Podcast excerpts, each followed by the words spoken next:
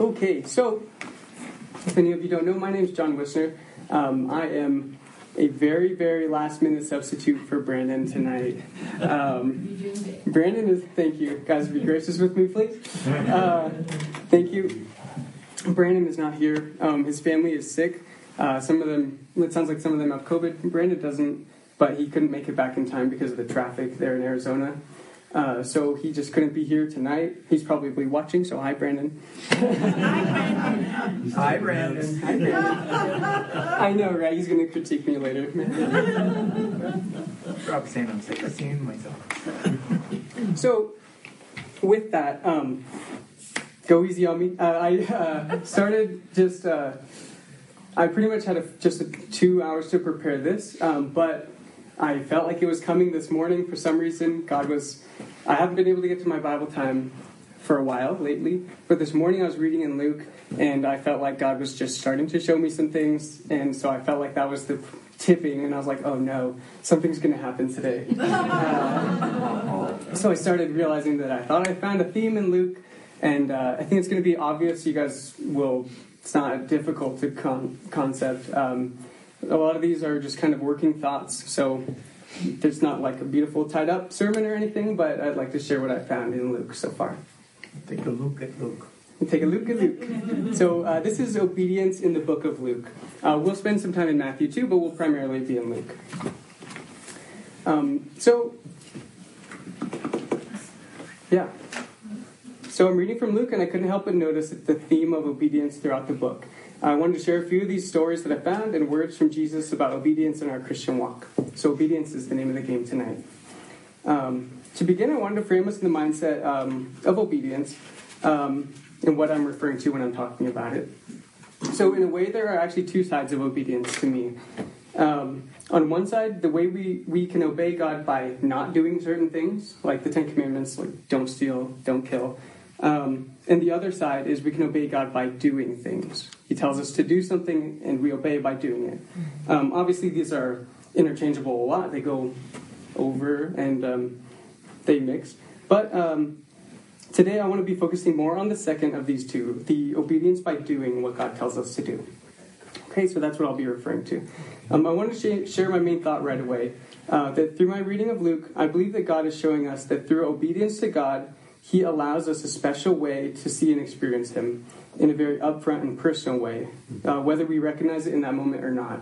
Uh, so I think we can definitely have contact with God often, but I think through obedience to what He says to do, I think there's a special portion from God for us when we obey Him. So that is simple, but it is reaffirming, and it is is going to be interesting. Um, so uh, to frame this, just real quick in Luke, I'm going to show a few things that um, that God says, Jesus says in Luke about obedience. So Luke 6, 46 through 49, if you guys want to go over there. A lot of this will be familiar because it's the Gospels. You guys have probably heard of all of this. But, um, so obedience and also do. The word do is repeated so many times in the things that I'm going to say because that's what we're talking about, is doing what God wants us to do. Okay, so this is Jesus speaking. But why do you call me? Um, but why do you call me Lord, Lord, and not do the things which I say? Whoever comes to me and hears my sayings and does them, I will show uh, whom he is like. He is like the man building a house who dug deep and laid the foundation on the rock. And when the flood arose, the stream beat vehemently against the house and could not shake it, for he was founded on the rock. But he who heard and did nothing is like the man who built the house on the earth without a foundation, against which the stream beat vehemently, and immediately it fell. And the ruin of that house was great. One man heard what God said, and he did it, and he had a strong hold. The other person heard what God said, and he did not do it, and it obviously came crashing down on him. Um, now let's move to Luke 8 19 to 21.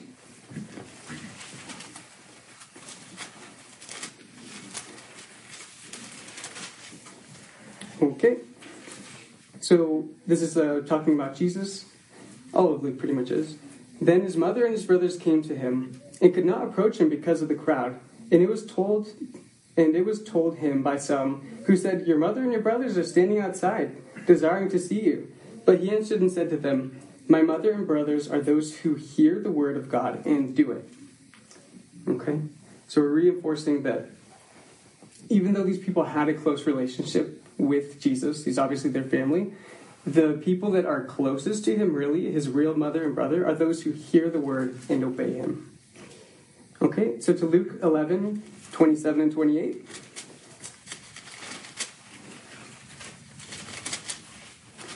Okay, and it happened as he spoke these things that a certain woman from the crowd raised her voice and said to him, Blessed is the womb that bore you, and the breast which nursed you. But he said, More than that, blessed are those who hear the word of God and keep it. So, once again, even though Mary must have been close with her son Jesus, he says, More than that, blessed are those who hear my word and keep it. It's another translation, obey it. So, I think that throughout Luke, it's definitely pinpointing, saying that those who obey God, if you, he, Jesus says, if you love me, you'll obey, obey my commandments. I think that they, when he says to do something and you actually do it, you get a special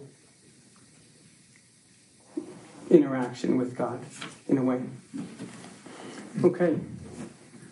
So, um, so we'll just pick up a few characters that obeyed in Luke.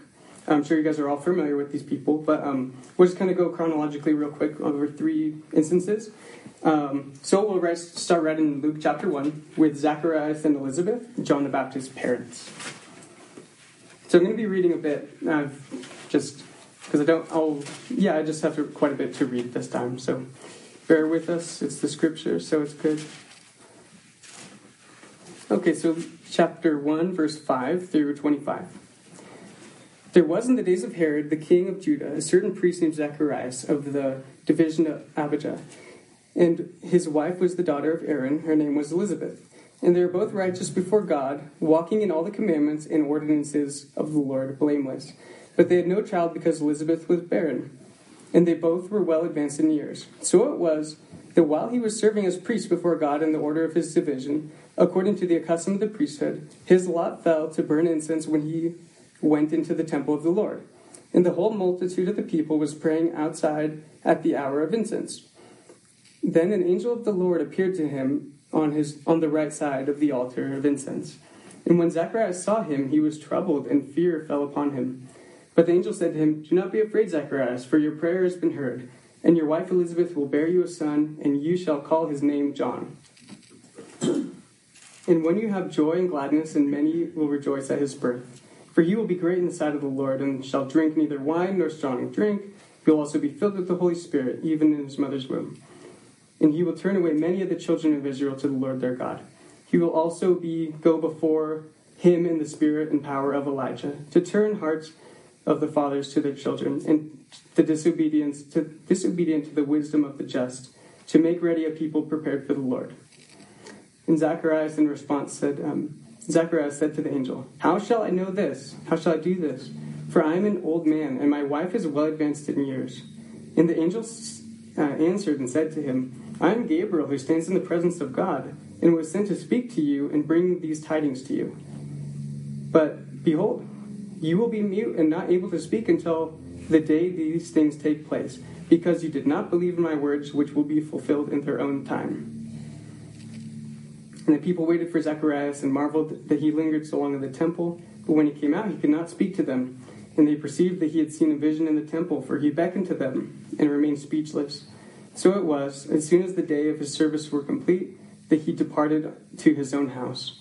Now after those days Elizabeth conceived, and she hid herself for five months, saying, Thus the Lord has dwelt with dealt with me in my days, and he looked on me to take away my reproach among the people. Okay, so Zacharias, mouth was sealed um, because he did not believe in the word that the angel delivered him. Um, with his disbelief came disobedience, actually. Um, so the angel, speaking as the messenger of God, which means that these are God's words, um, told him that Zacharias and Elizabeth would have a son, and that they must name his name John. Great name. Yeah, it's a good name. I like it too. Uh, so I would find that as the command is you'll name his name John. Um, and Zacharias, in in um, by denying that the angel's words, by denying the angel's word, the couple was denying belief in God's sovereignty, as well as denying to obey the instruction to name the boy John. Since they didn't believe, uh, they could have a son to begin with. So God makes Zacharias silent, but he gives him a chance, another chance to be obedient to him, to God. So we'll jump into Luke uh, 1 59 real fast. So it was, actually, one second. So it was on the eighth day they came to circumcise the child, and they would have called him by the name of his father, Zacharias. His mother answered and said, No, he shall be called John. But they said to her, There is no one among your relatives with that name. So they made signs to his father what he would have him called. And he asked for a writing tablet and wrote this saying, His name is John. So they all marveled. Immediately his mouth was open and his tongue loosed, and he spoke, praising God. Then the fear of all who dwelt around them, um, fear fell on all those who dwelt around them. And all these things were discussed throughout the hill country of Judea. So, so immediately after Zacharias obeys God, his mouth is opened. I think that that's pretty interesting. Um, not only is, is his mouth open, but he goes on right after that part in the chapter to proclaim Zechariah's prophecy, the Song of Zechariah. We actually went, we read a little bit of it tonight. Um, in prophesying God's word, that's like when the Holy Spirit goes onto a person and the words that they come out, that come out are spiritual words, like holy words. Um, and that is a close, intimate thing that experience that somebody could have with God. Um, yes. So I think that um, in, God uses Zechariah's obedience not only as a chance to redeem him, but also as a moment for Zechariah to become closer with God than he ever may have been before. Um, by obeying God and naming his son John, the Lord opened his mouth and pours out the Holy Spirit, uh, spirits moving words through him as a result of his obedience. God came closer to Zechariah and used him mightily. So that's the first person I wanted to bring up, is that he started off maybe disobeying, disbelieving, and then God gave him the chance to have this obedience, and he took it. He, he obeyed God, and as a result of obeying God, um, God gave him a special portion of himself that day um, that was permanently recorded in the Bible. Mm-hmm. I think it's by doing by doing what God told him to do, he was able to have a special uh, allotment that day, and I think that that is pretty awesome. So the next place I want to move is to uh, Luke ten, uh, Luke chapter ten, verse fifteen.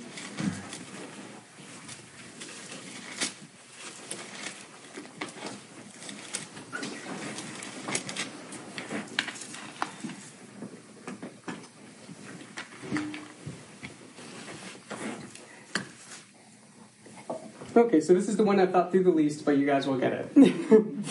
All right. Okay, so the parable of the Good Samaritan. You guys are all familiar with it, but I just want to point out a few key words. Um, and behold, this, is somebody that was trying to test Jesus. That's how this saying started, uh, how this parable was brought up. And behold, a good a certain lawyer stood up and tested him, saying, Teacher, what shall I do to inherit eternal life? And he said to him, What is written in the law? What is your reading of it? So the man answered and said, You shall love the Lord your God with all your heart, with all your soul, and with all your strength, and with all your mind, and love your neighbor as yourself. And he said to them, You have answered rightly. Do this, and you will live. Do these things, and you will live. But he wanted to justify himself and said to Jesus, And who is my neighbor? And then Jesus answered and said, A certain man went down from Jerusalem to Jericho and fell among the thieves, who stripped him of his clothing, wounded him, and departed, leaving him half dead. Now by chance a certain priest came down the road, and when he saw him, he passed on the other side. Likewise a Levite, and he arrived at the place, came and looked, and passed on the other side. But a Samaritan, as he sojourned, came to where he was and he saw him. he had compassion. He so he went to him and bandaged his wounds, pouring in oil and wine, and he sent them on his own animal, brought him to an inn, and took care of him. On the next day, when he departed, he took out two denarii, gave them to the innkeeper, and said to him, Take care of him, and whatever more you spend, when I come again, I will repay you. So, which of these three do you think was neighbor to him who fell among the thieves? And the lawyer said, He who showed mercy on him. Then Jesus said, Go and do likewise. Um, I just wanted to point out that this, one of the most famous parables in the Bible, is actually uh, bookended with the words "do," "do this." Right before he says, "Like, what do I, what do I need to do to inherit eternal life? Love the Lord your God and love your neighbor." He says, "You have answered rightly. Do this, and you will live." Then he goes and shows, obviously, the Good Samaritan story, and he bookmarks it with "Go and do likewise." I think that. Um, I don't know about you guys, but I get very stagnant with certain things. Uh, God has pushed me to do things before, like go and do this, and I did not do it. Uh, definitely. But the times that I did do it felt very rewarding. Um, even like this tonight, I didn't plan on doing this, but I'm trying to follow what God's showing me and say, do this thing, do these things that God wants you to do. Um, because I think what the point of this is showing is that inaction uh, is disobedience. Um, inaction, yeah, it is. Because he says, go and do this. If, if you're not doing this thing, then that means you're not loving your neighbor, and that means you're disobeying God. Pretty black and white. Yeah.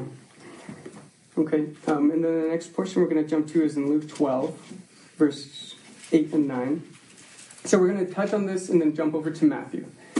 Um, so Jesus says, "Alas, I say to you." So this is this is separate now from from the Good Samaritan. Um, this is kind of we're going to be seeing people that have done these things and have not done these things. Um, but I wanted to tie it into Luke at least because that's the main book that we're trying to look at tonight. Uh, Jesus says, "Alas, I say to you, whoever confesses me before men." Him the Son of Man will also confess before the angels of God. But he who denies me before men will be denied before the angels of God. Okay, so we're going to jump over to Matthew 25, verse 31. You guys can keep your finger there, though, if you want. Okay, so I think that this is a parable about the people that obeyed God and did the thing uh, compared to the people that were having inaction and we're disobeying God through their inaction. Um, and it's it's a stark difference. So you guys will see right now when I read it to you. So this is Jesus speaking again, just in Matthew. When the Son of Man comes in his glory and all his holy angels with him, then he will sit on the throne of his glory, and all the nations will be gathered before him, and he will separate one from another, as a shepherd divides his sheep from the goats. And he will set the sheep on his right hand and the goats on his left. Then the king will say to those on his right hand, Come, you blessed of my Father, inherit the kingdom prepared for you and the foundation of the world. Sorry, from the foundation of the world. For I was hungry, and you gave me food. I was thirsty, and you gave me drink. I was a stranger, and you took me in. I was naked, and you clothed me. I was sick, and you visited me. I was in prison, and you came to me.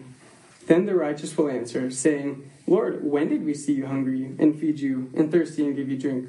When did we see you a stranger and take you in, naked and clothe you? Or when did we see you sick or in prison and come to you? And this is the key verse. And the king will answer and say to them, Assuredly I say to you, inasmuch as you did it to one of the least of these, my brethren, you did it to me. Then he will also say to those on his left hand, Depart from me, you're cursed, into the everlasting fire prepared for the devil and his angels. For I was hungry, and you gave me no food. I was thirsty, you gave me no drink. I was a stranger, and you did not take me in. Naked, and you did not clothe me. Sick and in prison, and you did not visit me. Then they also will answer, saying, Lord, when did we see you hungry, thirsty, stranger, naked, sick, or in prison, and did not minister to you? And he'll answer them, saying, Assuredly, I say to you, inasmuch as you did not do it to me, to did not do it to one of the least of these, you did not do it to me. and these will go away into everlasting punishment for the righteous, and the righteous into eternal life. Um, this is a pretty amazing passage, I think, because I think that, well, I love this passage. I guess we could say, what is the command that is in this passage? It's not directly stated, it's kind of implied. Um, but it's pretty much found all over the Bible. the this um, mm-hmm. Proverbs says, "Whoever shuts their ears to the cry of the poor uh, will also cry out and not be answered." I think that that is a parable of what that proverb said. Um, that to God, apparently, the poor, like all those things that he mentioned, the sick, afflicted, they are they have a divine presence that we need to acknowledge and we need to obey God by helping these people. Um, if you guys wanted to, oh, I lost it. But yeah, um, so let me get back to this. But plainly, okay, so the command plainly is this. Uh, as we looked at earlier in Luke, God commands us to love your God with all your heart, with all your soul, with all your mind, uh, and he, he, and to love our neighbor as ourselves. If we are obeying these two primary commandments, then what we will naturally be doing is these acts of service listed in the parable. Um, that is the commandment, is to love God and to love these people. And as a result, that obedience that is in the parable in Matthew is what um, is what we'll be doing and having to experience. Um, and then you might also say, like, who is my neighbor?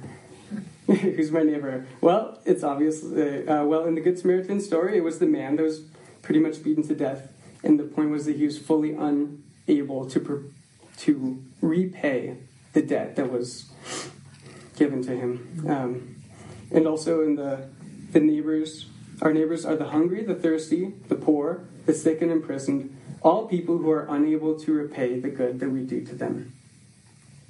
God wants us to be obedient to what He wants us to do, even if there is no visible reward for doing so, just for doing it. Um, and I wanted to move into to that passage a little bit more. Um, the parable in Matthew shows something else as well. The neighbor, sometimes, uh, what that parable says is that the neighbor we are sometimes helping is God Himself. Um, God says in Matthew, the one we just read, Matthew 25, 40, that assuredly I say to you, inasmuch as you did it to one of the least of these brethren, you did it to me. Uh, do you guys think this is literal or metaphorical? I think it's literal. I think it's literal a lot of the time. Um, by helping the poor, we are actually doing something to God Himself. Yeah. I personally believe that, maybe not in all cases, but I believe that by being obedient to God's commands and helping the poor or my neighbor in need, that I am literally coming in contact with God, the creator of the world. Um, remember what our author of Hebrews said uh, let brotherly love continue. Be not forgetful to entertain strangers, for thereby some have entertained angels unaware. I think that that's very exciting. Um, and it actually has been the motivation for me to accept these commandments to help certain people that I might not want to or that I don't feel called to, uh, to, to obey because um, I believe that in helping those people or in talking to them, even if they looked like a crazy homeless person down the hill, um, the presence of God. I can come in contact with the presence of God that way, um, in a special way. Mm. Um, uh, whether you not agree with me, whether this is literal or metaphorical, uh, we can agree on this that by obeying God, uh, God, Christians have the chance to interact with Him here on earth in this mm. way.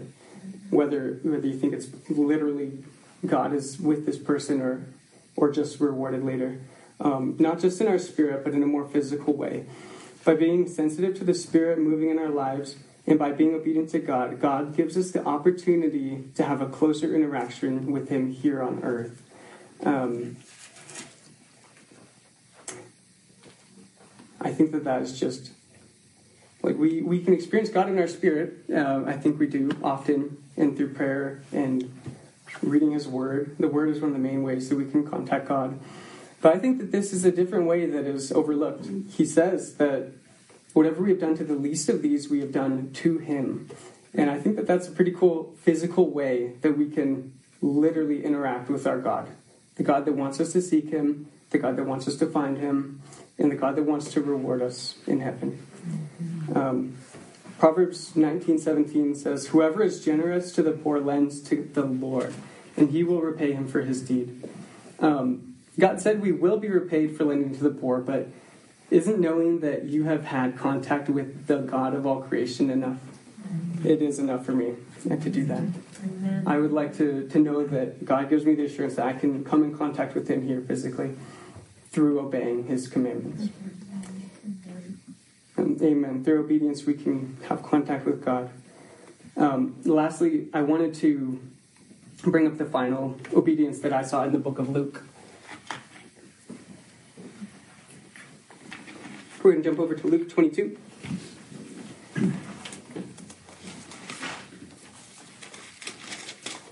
Luke 22, uh, verse 39 through 44. All right, the prayer in the garden. Coming out, uh, Jesus went to the Mount of Olives, as was his, as he was accustomed, and his disciples also followed him. When he came to the place, he said to them, "Pray that you may not enter into temptation." And he was withdrawn from them about a stone's throw, and he knelt down and prayed, saying, "Father, if it is your will, take this cup from me." Nevertheless, not my will, but your will be done. Then the angel appeared to him from heaven and strengthened him. And being in agony, he prayed more earnestly. Then, then his sweat became like great drops of blood falling to the ground. Um, this was. yeah. Even though Jesus was afraid of what was going to happen to him as a result of his obedience, he still obeyed the Father. And guess what happened? he, after his crucifixion, he ascended and he was placed at the right hand of the Father, of Father God. Um, he obviously was, this is what Philippians says, Philippians 2 8. Uh, in being found in appearance as a man, he humbled himself by becoming obedient to death, even death on a cross. Um, hopefully, we don't have to reach that level of obedience. But if we are obedient, once again, I think that this pattern has come through. Sorry if it's been hard to follow, but um, once again, through obedience to God, we, like Jesus, will receive a closer and more intimate relationship with our Maker. Jesus obeyed the will of God. It obviously was not fun, and then, but he was resurrected to a place that says was closer than he was before. Um, so I think that just there seems to be that theme through the book of Luke. Um, I wasn't able to study it super thoroughly, but I believe that what I've been saying this whole time obedience to God gives us a deeper alley in which we can follow to get to Him compared to just being present or just not obeying. I think that by, by obeying, we get a special portion from God, uh, not only in that moment, but we get closer to Him like Jesus did. Like Jesus said, He got to the right hand. Um, so, praise God. That's everything that I prepared tonight. So, thank you. And that was the book of Luke. Obedience in the book of Luke. Okay, That was good. thank you.